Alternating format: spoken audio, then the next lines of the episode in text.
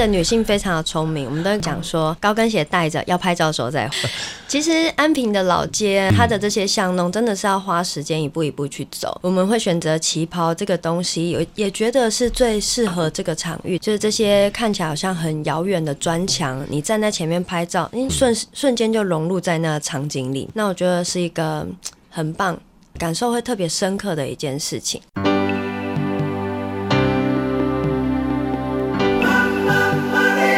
欢迎收听《南方生活》。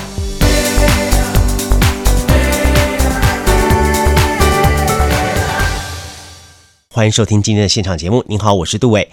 今天节目线上呢，我们要特别为大家请到了两位哈，从那个古典画报当中请出来人物这么说好了哈，我们经常在看一些早些年，如果还记得像徐克的电影当中，像《上海之夜》这些东西，他们会有一些人专门呢帮一些到一个上海十里洋场去的第一次体验人呢，慢慢打扮成一个上海人的样子，然后这些人呢，他们就在上海这个地方呢，去到处走，到处去看，到处去瞧，去体验一个不一样的十里洋场的文化。其实这样的东西事隔了将近100年之后呢，我们发现其实这样的精神在很多地方也逐渐的开花结果。比方说我们去到了日本的京都，我们会想到换上当地的和服，然后呢在很多很棒的一些植园啊什么地方去拍个照啊，留下一些美丽的纪念。我们在思考说台湾有没有这样子一个服务跟这样一个地方呢？那一番搜索之后呢，我发现说有而且呢他们已经蛮受到媒体的关注了。那么他们甚至有人认为说你到台南去，然后你可以用这样的方式去体验一种完全不一样的视野跟角度的台南。好，我今天呢非常高兴邀请到了旗袍我当初还跟我同事讲说，你个字打错了吧，什么旗袍？好，真的是旗袍，跑步的跑，旗是旗袍的旗，旗袍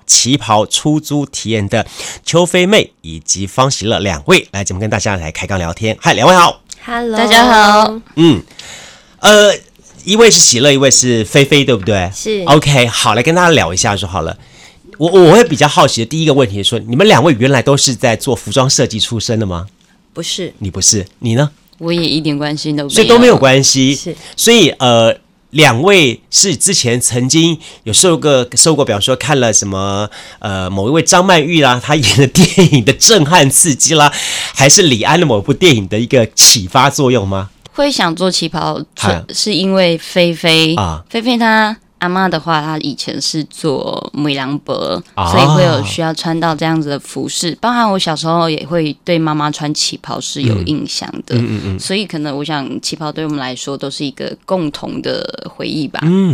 这倒是真的。我记得在我小时候，我妈妈的部分的印象当中，都还有他们穿旗袍的样子，尤其在眷村，很多眷村妈妈早些年会穿旗袍，但后来不知道曾几何时，通通都不穿了。大家就觉得穿旗袍是一件很。就说我要穿旗袍，我一定要有些事情去做，那可能是一件很隆重的事情。怕麻球，对，打麻将，打麻将是一个应酬交往的时候是一个很重要的，或者是一些外面应酬的时候的才要穿旗袍的东西。但是呢，今天菲菲跟喜乐两位呢，是让大家体验台南的古城的过程当中，穿了旗袍去体验，这让我有点不太一样的感觉。因为说实在话，旗袍呢，它是一个比较。在男生来看了哈，他是一个比较会拘束行脚的一种穿着打扮。台南是要用脚去体验的地方，你真的要走死。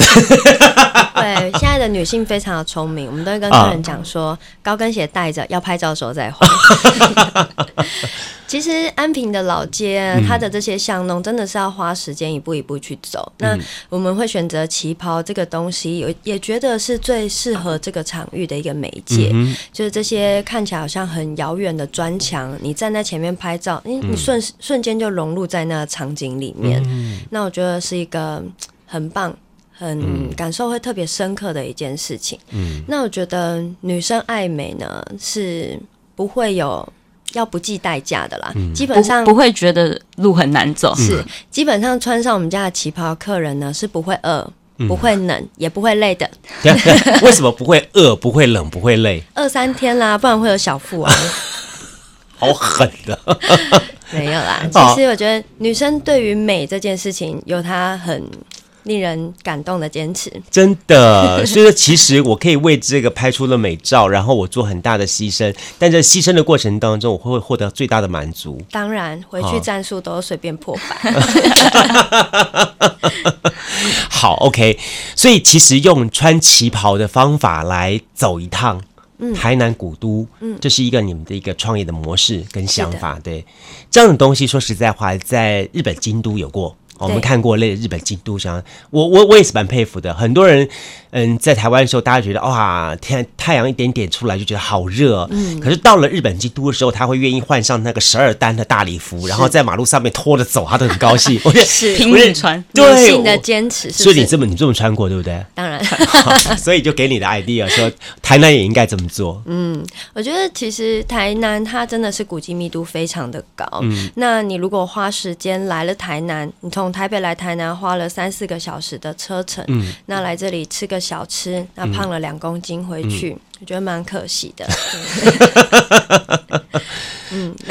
所以穿上旗袍去品尝这些美味小吃的时候都能浅尝而已，是浅尝就好了。吃糠吃饱对，我们结束之后再去吃一些牛肉汤啊蚵仔煎啊虾卷。我们以后应该要附美食地图，就是脱下来之后你怎么再吃回2公斤、真的是很不一样。好，所以 OK， 当你们想要做这件事的时候，你们家里人怎么看的？家人哦、可能是我从小就蛮叛逆的个性，所以我觉得对我讲出任何荒谬的事情、家人都觉得蛮习惯的其实我觉得家人给我蛮大支持的啦、他们会一开始也会讲说台南怎么可能会有人穿旗袍，这么热，而且台南人这么害羞，你这个一定很快就会倒。那我觉得好啊，台南人不穿外地人来穿，外地人带台南人来穿，台南人也蛮多、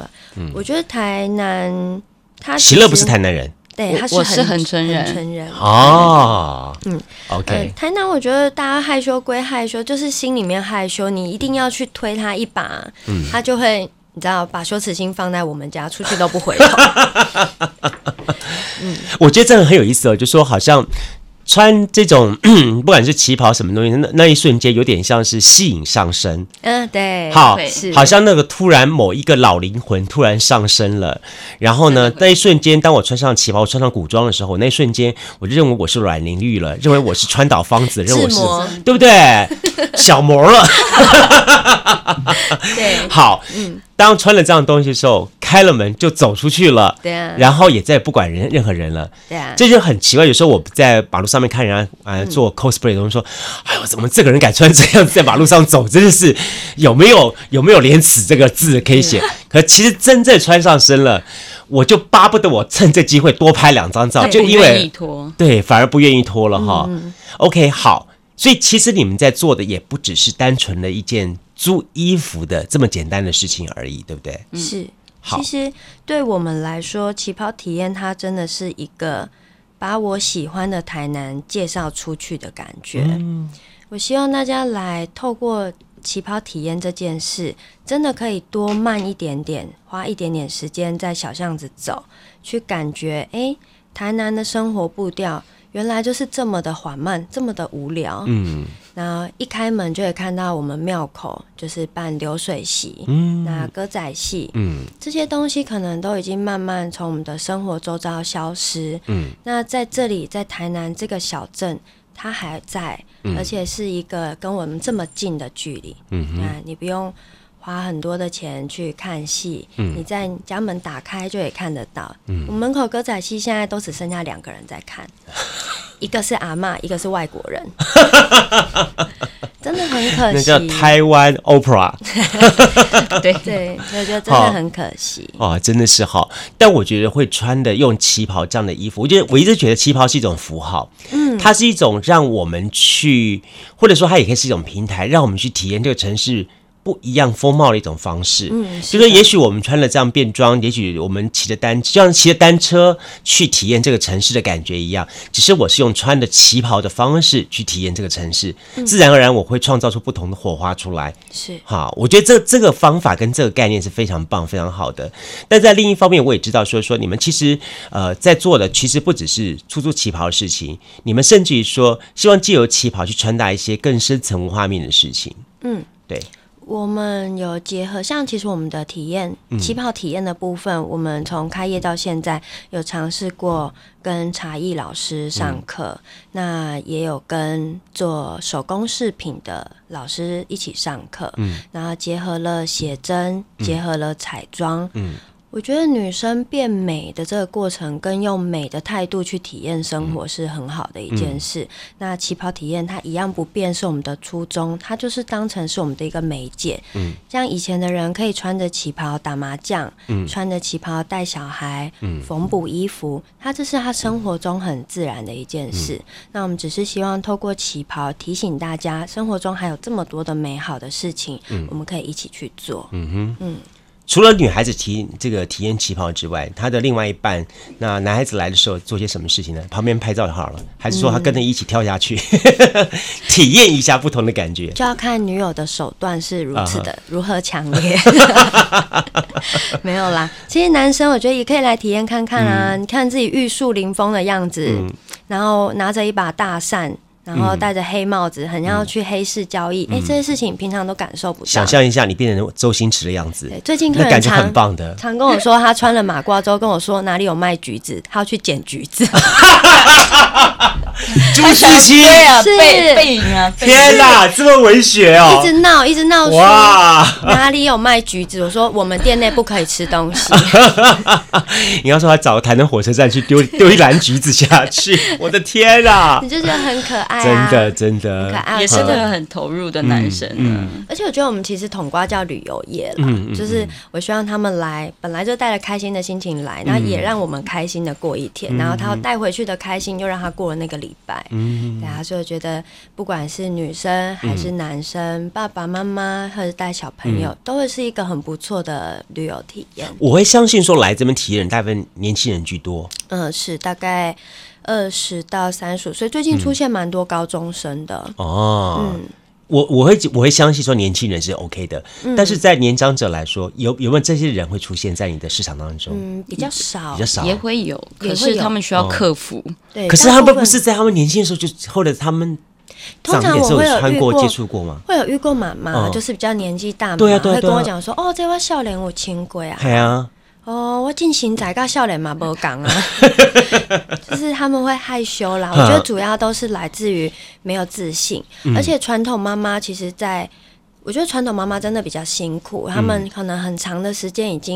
已经忘记去爱自己这件事。她会一直夸女儿穿了旗袍很美很美，但是她可能忘记把自己弄得就是打扮得也很美。对啊，可是我们很多妈妈都是一些像女儿或是儿子带来一起玩，或者有些妈妈她从以前年轻的时候她就没有机会去穿到旗袍，所以这个如果我们是一个旅游业的话，当然也希望大家携家带眷一起来玩。对，妈妈其实还会蛮开心的哦。她就用拍谁她穿上去的时候，哦，其实我改水。我们上个礼拜有一位妈妈，她一穿上之后，她就跟我们说。人客也来坐啦，我翁无滴的，我囝去读册。我的天啊，基本无翁啦，很可爱，是蛮有意思的哈。所以其实我一直觉得说，一件旗袍对早些年的女性来说，它有点像是一个有这么说好了，有点像是仙女的嫁衣一样，就是说她穿上这件的时候，它代表的是一个她年轻时候的一个回忆跟象征，但可能随着岁月的流逝之后，她慢慢的把它收藏起来的时候，偶尔拿出来看的时候，她会回忆一下年轻的时光，但是很快的收起来，因为她知道说她好像已经用了她一些这些的美好去交换了人生另外一个目标出来了。所以当他今天突然又在碰到这些东西的时候，我觉得那个是不一样的感触。我能够相信这一点，说之前我们帮一群年长者办过一次走秀活动的时候，然后那群年长者他们大概很久没有接触到那些婚纱礼服的东西，所以他们会非常的那种的那个雀跃之情可以看得出来，这样感觉。所以相对的，当他们如果能够穿上这样的东西去走出去的话，那是另外一种不同的一种体验跟自信。所以我觉得立马去做功德呢，是也没那么夸张。可是我是真的觉得，就是我们自己做儿女已经越来越大，如果有机会可以陪伴家人，就是在在这种时候啦，我觉得或许带妈妈去感受，要提醒她一下说其实你一样是这么美，只是你可能忘记要去打扮自己这件事，对啊，我觉得很棒。所以平常时候你每天就是开了门然后坐在门口撑个脸，然后你们等着人家上门穿旗袍吗？人家会以为我西安没有，我们家是预约制的，所以基本上门市都没在开。哦，对，是哦，对，我们是关门，那进来我们室内是要脱鞋，也不能饮食的。哦，OK， 因为其实老屋的，所以你们家就是一间老屋。对，我们本身这间房子是60岁的历史，那其实在房子的整理跟维护，我们假日就是我们两个跟一个小帮手，其实大部分事情都是我们自己来，所以周一到五周我们有开，有开，也是有开，可是我们就是不定休，前一个月会公告页面，那我们的工作跟生活就是依着这些预约这样子，那。我觉得预约是一件蛮好的事，尽管说可能他没有办法有很多人来人往的进来参观，帮我自己做广告，但是我觉得。也让在里面体验的人有一个更完整的空间，他可以在里面换装的时候，女生换装其实是很不喜欢外面有人来人往的感受，没有安全感，对，所以我觉得在换装的过程女生是安心的，那换好装了她可以在室内好好拍照，不会被参观的人打扰，所以我觉得这一整个预约的方式到以后我觉得都会是我一直想要做的事。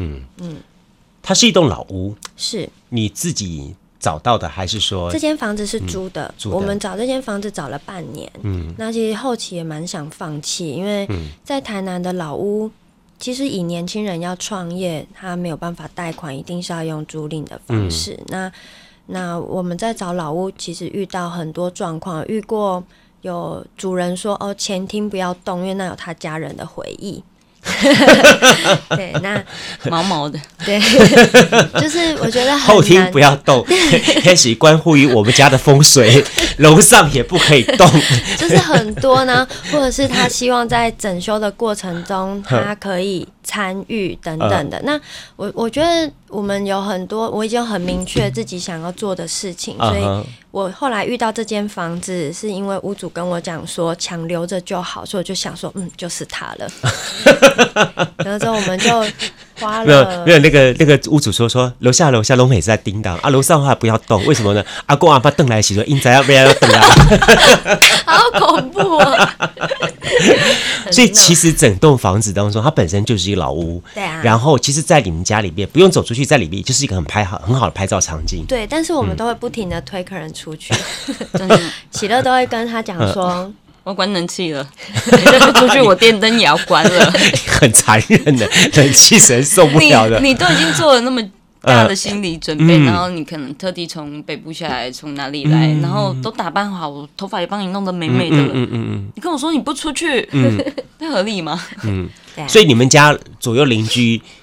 一开始眼神会从那个其实很问号眼神到后来现在已经司空见惯没有感觉了。我们庙口的阿伯就客人走出来，他们我那天还听他们说这喇叭啦，黑背吧，他已经知道看得出，用眼睛就看得出来了，价格都知道了，对，衣服材质不同，阿伯都看得出来。我以为阿伯是你有跟他有先有个默契，阿伯说哦盖碎盖碎。我们卖豆腐乳的那个豆乳鸡的，就说嘿你穿旗袍哦，豆乳鸡小份帮你换大份，是不是？哦，真的是，所以一开始出去之后他们。那一瞬间其实是一个很大的，有点像是跨龙门一样，我跨过了，我就外面海阔天空，我可以体验一个不一样的一个古城，一个世界了。对啊。好，到最后通常是你们是租一天嘛，对不对？全日体验，因为我希望我的初衷就是想要你多在台南多玩，所以我们不是2个小时、3小时，不是计时的，就。你换好之后你就是出我们家的门，一直到营业时间结束，那平日到7点，假日是到7点半，他可以去喝下午茶，我们那边有很棒的老屋下午茶，做任何你想做的事情，去海边看夕阳啊，去追青春，穿旗袍去沙滩看夕阳也是有过的。哇，安平的海很美，它的黄昏你站在旗袍站在海边就是一个剪影，你是出租业者加旅游业者这个清洁起来的功夫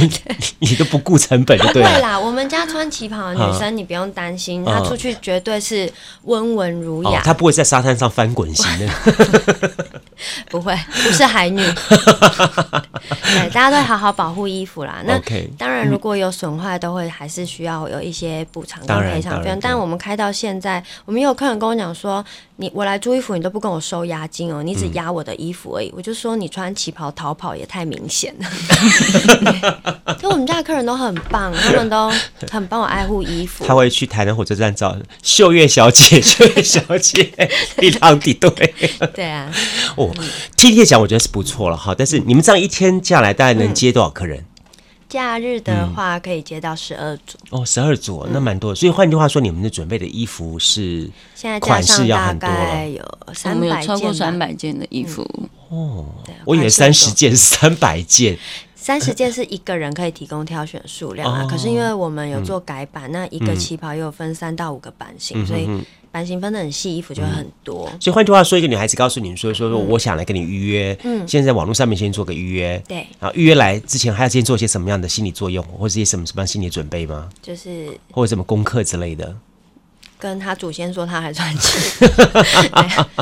其实旗袍的话，就是身高体重给我们就好啦，先给你们这样子，对啊。然后你自己有一个愉快的心情，然后有自信的态度。不是旗袍很重视身材，所以你什么三围什么都要量得很准吗？我们来现场才量啦，因为其实你让他自己在家量反而不准，这样子，对啊。OK。而且我觉得只要尺寸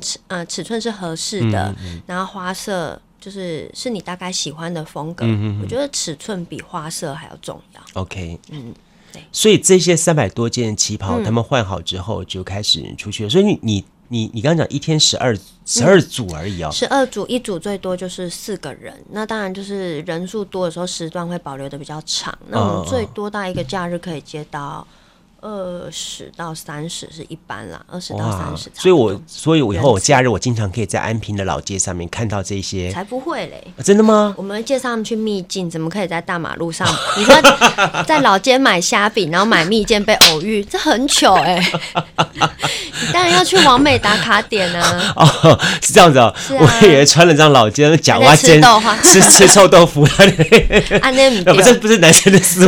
考模式会这么想，不行。哇，哎，你们的思维模式真的跟一般既定的思维模式不一样。很多人认为说到台南到安平就要去吃东西，吃老街啊，吃美食啊。换了这身衣服之后，就要有不同的旅游思维了。我希望大家来看到真的是你平常不会看到的东西，对啊。蚵仔煎其实夜市都有，那我是希望大家来，哎，小巷子啊，红砖墙啊，那些砖头为什么跟现在建筑砖头这么小？它的建筑年代是什么时候？那为什么安平只有一半的厢房叫做单身首？三合院不是都是3个护笼吗？然后想说，两个护笼，所以想说，哎、欸，希望大家来真的是看看不一样的东西在。你不是恒春人吗？为什么你这么懂台南安平啊？因为我已经在安平住了3-4年了、啊哦，所以藉由这个过程当中，大家也开始慢慢去了解到这些安平的文化了。当然，包含我们自己也会越来越了解。哦，哎、欸，你刚才讲的那一瞬间，我突然有一个概念：旗袍穿到恒春去是什么样子啊？很热啊，所以恒春也有古城，恒春有古城。可是我认识啊，恒春穿旗袍好像怪怪的。恒春还是穿比基尼好了，还是那个还是会比较，还是不太一样哈。对、对，所以还是这个古城有他自己古的一个风味跟感觉，还是要这样搭才可以。OK， 好，今天节目线上呢，我们特别邀请到了是想要翻转传统文化的一对哈，很棒的一个 co-founder 哈，因为共同的合伙创办人哈，这是来自于台南的旗袍出租体验的邱飞妹以及方喜乐两位哈。我们刚刚前面谈到了一些，就是有关于说你们在找寻到整个这个创业的模式的整个过程，然后当然也没碰到一些不一样的一些的课程的部分。我接下来想比较好奇一点，我也想了解一下说好了哈，你们怎么去确认说你们这或者我们把它简单一点说好了。第一组上门的客人的时候，你是怎么跟他们做互动的？还记得那个第一次的经验吗？还记得第一组客人，我们不在。哦，你们不在哦。因为一开始营业的时候，我们大概有快2个多月吧，都没有客人哦，都没有人。对，然后我会每天我都自己穿旗袍，然后就在我们外面站在门口，对，在我们外面有一个小走廊，我就会坐在小走廊浇浇花啊，对啊，假装很忙啊，假装很惬意，希望大家能来看到旗袍的惬意的感觉，看一下我，然后好奇进来看一下。1-2个月真的都没有人走进我那个门，对面那阿伯嘛夸刚好，你这喇叭还不按头。那时候喇叭跟阿伯还没有记住，连喇叭都还记不住，然后就会看啊，不然就会进来问，哎、欸，你这里可以借厕所吗？就是如此。然后我们就大概过了快快要两个月吧，那我们就真的经不起心理的煎熬，我们2个就出去玩，你去散心了，我们就真的受不了，然后就请妈妈帮我们顾店，我妈就接了第一组客人。妈妈接的哦，对，我觉得莫名其妙，他们自己主动上门来看的，对，也是一个蛮有趣的，他是那个高雄学校的，我们去演讲的那一个。高院就是他们是高院的舞蹈系还是音乐系的学生来租表演衣服，哦，目的是对来找不到 OK 是来租表演衣服啊。然后就我们好像在第2年吧，被他们学校受邀去做那个讲座的分享，我觉得哎，好有趣。虽然我没有见到第一组学生，但我去他们学校分享讲座。OK， 对。然后后来其实开始是有一些部落客，就是来采访，那因为我觉得我们家跟客人的互动，说实在真的是不会那么有距离感啊。那我们的部落客也蛮敢下标题的，就会写现在去日本穿和服已经落伍了，就要来台南穿旗袍，就是一些比较耸动的标题呢，开始慢慢有被注意到，对。但是我想说靠出租旗袍，因为刚才听他讲说一件旗袍是600块钱。对，这是一般的材质，一般材质嘛，对，日租600。所以一开始的时候，你们也是惨淡经营，是真正步上轨道大概是多久以后？经过了登革热跟台南地震，哇，还有登革热事件哦，还有台南大地震，台南大地震了多久啊？大概已经是半年之后的事情了。2015年的年中开业嘛，年底就登革热，因为之后进入夏天，那个夏天登革热，对啊，就是那个夏天登革热啊，然后完之后就年底地震啊。大地震那一次就是维冠大楼倒塌，然后我们距离永康大概40-50分钟的车程吧，但是大家怕影响救灾就不来了。对，然后后来到第2年就有比较稳定，慢慢比较稳定。可是第1年这1年的整个的成本多，还有这些房租的压力很大，说实在蛮大的。而且其实这些东西都还好，真正最重要的问题点是你如何去坚定你的信念。会很沮丧，对，我们真的都会一直问对方说：“哎、欸，我们是闯祸了。”然后大概过了半年比较好的时候，初期是我们只有1个人把工作辞掉，然后另外1个人还是辞，就1个人顾店。所以最早是你辞。最开始是他，喜乐池，他辞掉，他辞掉，然后我是吗？对啊，然后后来我是先我是先把房子整理好之后回去上班嘛，然后一直到店比较稳定，第2年我才把工作辞掉。对，就是菲菲原来是做业务工作的，对，是做业务工作。喜乐嘞，公安，就是会公共安全，会在工地一些。我那个职务名称叫劳工安全管理员。哦，我知道，对，所以以前都是会在工地工作的，哇，会比较热啦。所以相对之下，我觉得来做这个工作对你来说是比较像天堂了，真的。他很辛苦，他在我们家很辛苦，他每天都要帮很多女生拉脸。这不是最辛苦的地方，其实最辛苦的地方是听你讲话。我们其实原本的工作都跟我们目前的行业是蛮没有关系。那我会决定一定想要做旅游跟玩乐有关，一大部分呢是我们自己很爱玩。那我还有一段时间就是在台湾花莲还有恒春打工换宿。那我蛮喜欢旅游这件事，就是你跟不认识的人很短暂的接触，但是你会带回很大的快乐。没错没错，对，是我觉得很棒，是决定创业的一个蛮大的动力。创业之后走，现在走了3年多4年了，还有些什么样的事情曾经一度让你想要把这个事业停下来过？生意不好，还有生意不好，生意不好，我想每个创业的人应该都会遇到那个、每一个关卡一定就是遇到生意比较不好的时候。那我们会在这个过程中一直去讨论说，我们可以让这件事情不只是体验，它也可以延伸。就像我刚刚分享的这些的东西，这些东西它也是一来是我们自己喜欢的，再来是我觉得穿了旗袍它可以再延伸出去的。那这过程中其实我们两个都会不停的讨论。那创业这件事，我们也不会说很制式，礼拜一开会，礼拜一早会，然后礼拜五晚会，然后礼拜三看 KPI 这样。可是我们会，就是你点下班，你可能在吃晚餐，都会去讨论说，今天是不是客人有说什么？那我们什么时候做什么会比较好？那我想这应该是每个创业者都一直持续努力在做的事。至于沮丧，我觉得目前我还没有真的遇到让我想要放弃的事情。因为我觉得这过程中带给我的快乐，让我觉得这是我人生目前做过最正确的事。蛮好的一个选择。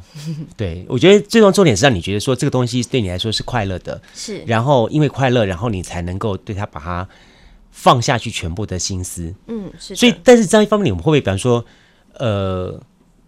工作好？经常工作当中要去讨论生活，生活当中要去讨论工作，这个就是变成说你们经常一直从早到晚都是工作这样的情况呢？有时候会耶。那怎么办？我觉得这怎么做抽离，或者是怎么样？你们俩之间有没有一些什么约束？比方说 OK， 或者怎么样？这个有关于对工作上面有些设定的一些方法。我觉得这应该是每一个创业的人都会遇到的事情，这很难去抽离耶，因为我们一定要不停的想。因为通常 co-founder 来说，会有一个状况，就是说 co-founder 是最好的朋友，然后或者最好的一个 partner， 我们有彼此认同这个创业的目标或什么样的东西，我们共同来做这件事情这样的东西，所以它很容易变情况，就是说 OK， 我们在工作上面讨论这个事情，然后离开了工作岗位之后，比方说回去的时候，应该是不要再说要再休息，可是还会很不自觉的继续去讨论这些工作的事情。是。当你们发现你们的生活都是工作的时候，怎么办？可能我们的工作是不会带给我们很重的压力，所以目前啦，就是尽管是在下班的时候讨论工作这件事，它不是一个不开心的来源，它可能就也像在聊一个朋友好笑的事情这样子。对啊，因为我觉得我们做的可能就有某一方面就是创意，所以如果在聊天，我们两个聊天的过程，因为我们并不需要说两个人坐下来开会，我们就是可能吃饭的时候或者是开车的时候再聊一些什么，就突然又会有一个新的想法，所以我觉得在工作之余再去讨论一些关于工作的事情，对我们来说并不会是一个压力，所以也不需要去特别说做一些抽离。当那件事变成是压力的时候，我想讨论出来的事情应该就是逃离了，就不是抽离。对啊，对，目前现阶段我觉得还算有默契。两个人在比方说讨论一些公司的事情或工作的事情的时候，谁是最后的决策者？那怎么去双方做协调的？没有谁主要决策。我们家其实就会看他讨论，应该是说结果都是一起讨论出来，但主要执行的人会是我。对，因为我的部分，我可能因为毕竟我过去的工作会比较多跟这有相关，包括你可能在联系啊，整个时间的安排，我觉得让对的人做对的事，这部分我来做是比较擅长的。那可能有时候我会觉得，我因为做这些事情，工作的时间比较长，工作量比较多的时候，喜乐会自然而然的去分担他自己的分担我的部分。对，可能这一次这个礼拜我可能在赶什么，那他就会自己再多去做什么。会互相啊。那但如果他比较累，我会跟他说，你是可以休息个一天半天的。会互相。你们没有所谓的休息了吧？应该是自己的事业这样情况。我们很爱放假。真的哦。你要有开心的能量，你才有办法去接待别人也是开心的。如果我都傲嘟嘟，然后你来玩，我觉得我看你那边玩，我也是蛮生气的。我也不会想要让你开心的。对啊，怎么我在这里，你们出来玩不行？这很有意思，这样子要健康。好，再来谈一下好了。说你们除了这么看起来，好像大家都对你们的事业都蛮认同的，但相对另外一点是，你怎么样子广为周知？我知道你开始是坐在店门口不断的浇花，等客人上门，但是你应该有做了一些对的事情，然后才会让这么多人慢慢的认识你们，甚至于他最后认同你们，愿意来加入到你们行列当中。我们两个在整理这家店的时候，把我们全部的积蓄都花完，所以我没有钱，很敢欸我没有钱可以下广告，所以我们家很大部分我真的觉得是客人的推广，我们家蛮多客人回去之后都会帮我们发他来体验的照片，他一定会分享照片，然后他分享照片之余下面就很多夸奖我们的话，就非常开心，我每天最喜欢看他们的留言然后我觉得你去看电视上一个广告跟你说多好，你看现在美食节目，你心里就会想说一定是业配，但你看朋友的文你不会觉得那是业配，那我觉得我们家蛮大部分都是来自于客人的推荐，那这也是我们到现在我觉得很幸运也很幸福的一件事。我这么说好了，如果说某一家婚纱礼服店，因为他们衣服有很多这种旗袍类的东西，他们也开始做了某个程度的市场规模的分割跟经营，让你们产生了一些的市场的竞争者，你们觉得你们跟他们最大的不同点在什么地方？我觉得技术跟能力细节全部都是可以被模仿的，我不觉得我自己有什么不能被取代的地方，那我们在初期其实就有想过，就像五十岚啊、清新啊，饮料就是一条街上都在卖，我觉得这一定是我们会遇到的问题，但我觉得我们的体验不是只是一个消费，他今天会回去的，我觉得我们家对我们有印象记着这家店的，要记住菲菲跟喜乐的名字其实是很多的，所以我觉得我不怕，如果他今天来过体验他觉得满意，我相信他会跟别人介绍的会是我们家，这是我自己很有自信的部分，因为我们经营就是用两个人的习性去经营这件事情，可是如果说有人也想要这样做的话，他们可能不一定会有他们的特色，对，但是他们投入的心热情可能跟我们是不一样的，可能是一个公司的 SOP， 对。那如果真的可以，就是也可以付出这么大热情的店，我想主人也会有他自己不一样的特色，有他自己的客群，那成功也没有什么不好的，也没有不好，因为其实你看像日本穿和服也是满街走啊，它也不是只有一家，它也是很多家，那其实我有时候想过，只有我们一家，你要让台南带起这样子的氛围是不可能的，那如果有很多的店家也都愿意投入，让大家想到来台南就是要穿旗袍，我也是乐见的，那前提之下我觉得不要是恶性竞争，销价啦，或者是600变200，是啊好，大家都摆路边摊啊就是我觉得不要销价竞争，然后不要恶意攻击，然后不要抄袭模仿，那我觉得这都会是一个很好的良性竞争，这个市场或许有机会的话，大家可以一起让它更好，也没有什么不好的。你们没有考虑多，比方说台南这么大，然后让它有一个更多的拓展计划跟想法吗？我们第2年就开了第2家店，在神农街，在一条很美很美的百年街道，然后他第3个月眼睛就受伤了。为什么？他是在家里面使用那个，因为我们家很多修缮。老屋很烦，就是外面下大雨里面下小雨，那很多东西是要修缮，它的刀片就喷出来，电锯的刀片喷出来，然后就割到他的眼睛，对，那我们那时候也一度以为他会失明，然后也一直看医生啊，辛苦了很多，他现在视力恢复得很好，但也因为这个意外，我们就把神农店给结束掉，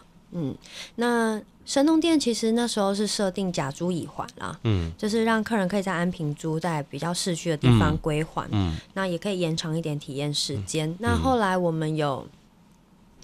取代的方式是跟台南的饭店合作，像精英酒店啊，他们就是衣服可以在精英酒店做归还，那目前是受限于他们的房客，那我们也会希望可以积极的再增加跟其他旅宿业者的合作，那这样子一来，其实我不用在营业面，我不用再增加一个固定成本，那再来是真的可以推广到客人他来不是只有当天往返，可以希望他们可以多住一晚，我想其实这整个旅游业者要做的事情是希望客人多喜欢这里，多待一点时间。所以我们目前也在跟旅宿业者积极的谈合作。菲菲，你其实不只是一个行销者，或者是说是一个创业者的出身，我觉得你更像是一个奸商有想法的旅游业者。谢谢你。对对对，你是我，而且以这个方向作为你们这一间的旗袍出租店定位，对吧？嗯，对。可是我们家很不能缺少喜乐。嗯嗯，因为毕竟他是我打了一个长工，对，他是长工，他负担我们家所有大大小小。嗯，对。如果你是董事长，我就是 CEO， 对，我就是执行长。我觉得只有一个人执行，只有一个人在做很多事情都会有盲点，你需要有一个伙伴告诉你一个不同的思维，对吧？嗯嗯。虽然你不愿意问这个问题，但是我还是要问你说。我也很好奇，是好，我们的旗袍，经过2年3年之后，这个1000个春天之后，它会变成什么样子？你有一些什么样的想法呢？上次我看一个数据说，普遍创业者能够撑过5年就是奇迹嘛。那所以我们家在过了2年之后，如果今年已经第4年了，是，所以过了明年就是了，要创造奇迹。对啊，对，我觉得。因为我们现在今年是32岁，那喜乐是恒春人，其实我们会蛮希望这家店可以有像我们一样的甲租乙还吗？恒春还，我会希望说跟台南的一些设计的学校或是学生有比较实际的产业合作啦。那或许这家店以后的导向，它会倾向于是以学生的作品，就是给学生一个。可以推广他们作品的平台，就是以一样旗袍的方式，因为蛮多设计服装可能只能摆美，不能穿在路上，或者你可能想要穿一下感受一下等等。那我会希望我们家可以做到这个部分，因为我也不知道旗袍体验大家会觉得好玩到什么时候。那未来如果可以更深入或是再延续下去，其实我会蛮希望在产学可以帮助到学生这一块。我们这4年其实接受了很多学生的采访，包括像影片啊、书面啊，然后很多的采访制作，我发现他们其实是很憧憬我们目前这样子的创业方式。但是大家可能有些苦无没平台，那苦无他可能没有不够有一个完整明确的想法。那我们会老啊，所以我也希望说，有一天如果有想法的学生，然后他有心想要做的话，我们也会试着去努力看看。我觉得菲菲这一点是一个很有想法的一个女孩子说哈，就说我们在创业的过程当中，我们经常会思考一个问题说，我们怎么样去创造最大的利润？好，那但能够回过头来去思考说我们。能够跟一些的所谓的也许是在学的学子的做合作，因为说实在话，他们也是另外一个将来可以开发的市场。是，当如果他对我们这个做的事情有所认同的时候，当他们成长到一定时间，他们具有的消费能力的时候，自然而然我们就变成他们一个最好的一个合作的伙伴。我觉得这个概念是好的，这个概念是好的。而且也刚好打破很多人一个概念，说其实旅游一个城市，它有不同的方法，那么不要只是用一种的方法来看这个城市，我可以用不同的方法。就像大家一直强调的，最早的时候我们就是坐游览车，然后走马看花，到后来我们说，曾几何时，大家想说我们要深度体验哈，每个地方骑单车去深度体验这样东西。但另外一种方式说，是不是可能有一天发展到一天说我们可以待在一个城市，就是过一段生活，那。用这种过生活的方式去认识一个城市，然后去烙印我们对这城市的记忆，我觉得这是一种慢慢一次一次不同的进步。我觉得你创造了一个很好的一个开端，接下去我觉得我也蛮相信你接下来会有一些更不一样的思维跟想法出来。我觉得起跑应该是只是你的起跑开始而已。对，因为我觉得你已经拥有一个很棒的一个。创业模式跟 model 跟思维了，那接下去就是看有些什么样的一个机缘去创造出更多的火花出来，这点很棒，这点非常棒，我必须说这点是非常棒的，真的，尤其是说它会有很多可期待性，一场的音乐会，一场的演奏会，一场的 party， 一场什么东西，甚至于是说一场，也许正是在安平古堡做了一场的什么样的活动，然后呢，这个活动的人所有人他必须要穿这样的方式去共同参与赴会，让他可以创造出一个潮流出来，我觉得都说不定的，对，都说不定的，对，我们会继续加油。我觉得更重要的重点是你们两位本身的那个所谓的生命特质，你们的生命特质这一点我觉得是很棒的，就是说你们对于即便是面对过度乐观，我觉得那是一种很棒的，其实这是一种创业者的一种生存下去的本领，对对，就是很棒，保持乐观。你如果说很多时候你碰到一点挫折了，然后你就让你情绪荡下去了，你没办法提供一个好的服务给你的这些的消费者的话，我相信他们也会有感受的。对，当他们产生这种循环下去之后，最后损失的还是自己。对，我蛮认同这一点的，对对，所以两位是个很好的一个合作的伙伴，那我觉得也很期待说像你们这样的伙伴的话，能够在台南这地方被更多人看到，我也很期待它变成一个台南特色。谢谢，台南地图应该找他们了，真的应该把我们标上去了。不要自己说。好 ，OK， 今天我们非常的感谢我们来自于台南的旗袍，谢谢，那么旗袍我们的这个体验哈，出租体验的邱飞妹跟方喜乐两位来节目跟大家一起来共同分享他们今天的内容。我们相信将来有机会的话，我们期待能把我们镜头能够拉到这两位的店里面去，看到更多的一些的发现跟感受。好，你们来哦。再次感谢大家，谢谢，谢谢，拜拜，主持人，谢谢。